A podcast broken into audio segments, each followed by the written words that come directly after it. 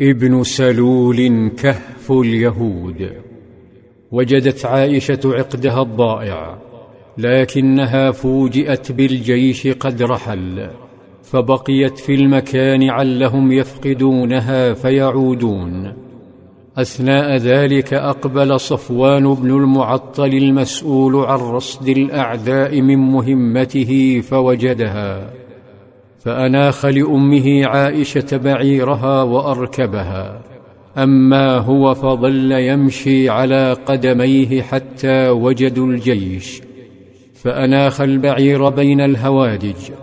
فانحدرت عنه عائشة والتحقت برفيقاتها سعيدة بهم وبعقدها. لكن الأكثر سعادة هو رأس النفاق ابن سلول. الذي كان ضمن جيش غزوة المصطلق رغم خيانته وخيانة فئته التي تتآمر مع أعداء الوطن والدين بالخفاء بينما تدعي الإسلام في الظاهر لكن كلماتهم ومقالاتهم لمز وهمز في الإسلام ودعاته ونبيه وهو اليوم بعد غزوة المصطلق يكشف قبحه بعد أن رأى صفوان بن المعطل يقود جمل عائشة ليبدأ بنشر إشاعة عن عائشة متهما إياها بصفوان. ابن سلول الذي استمات بالأمس دفاعا عن خيانة يهود قينقاع يطعن اليوم في أشرف عرض. عرض نبي الله صلى الله عليه وسلم وقائد الدولة فأي روح شيطانية تلك التي تشتعل بين جنبيه؟ هذا هو الفارق. فمحمد صلى الله عليه وسلم والذين معه أشداء على الكفار في الحروب رحماء بينهم. أما المنافقون فجبناء في الحروب أشداء على المؤمنين رحماء باليهود يستسيغون خياناتهم. لكن هذا النبي الكريم والقائد العظيم يدشن لقادة أمته منهج التعامل معهم.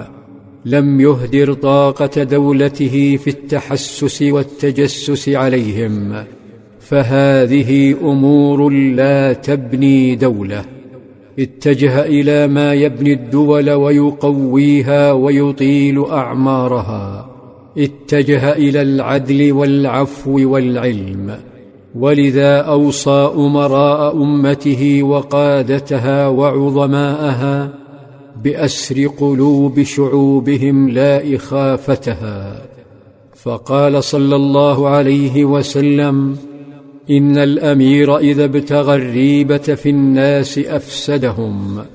ويقول تلميذه ابن مسعود نهينا عن التجسس ولكن إن يظهر لنا شيء نأخذ به. ظل صلى الله عليه وسلم مشغولا بالبناء بالجمال لا بتتبع المنافقين فمكتسبات دولته أغلى من أن تهدر عليهم. سماحة قد تكون مكلفة وقد يستغلها الأنذال لكنها الحل لأمثال ابن سلول. لم تنتشر الإشاعة حتى الآن والجيش وصل إلى المدينة ووزع الأسرى بين البيوت تمهيدا للبت في أمرهم.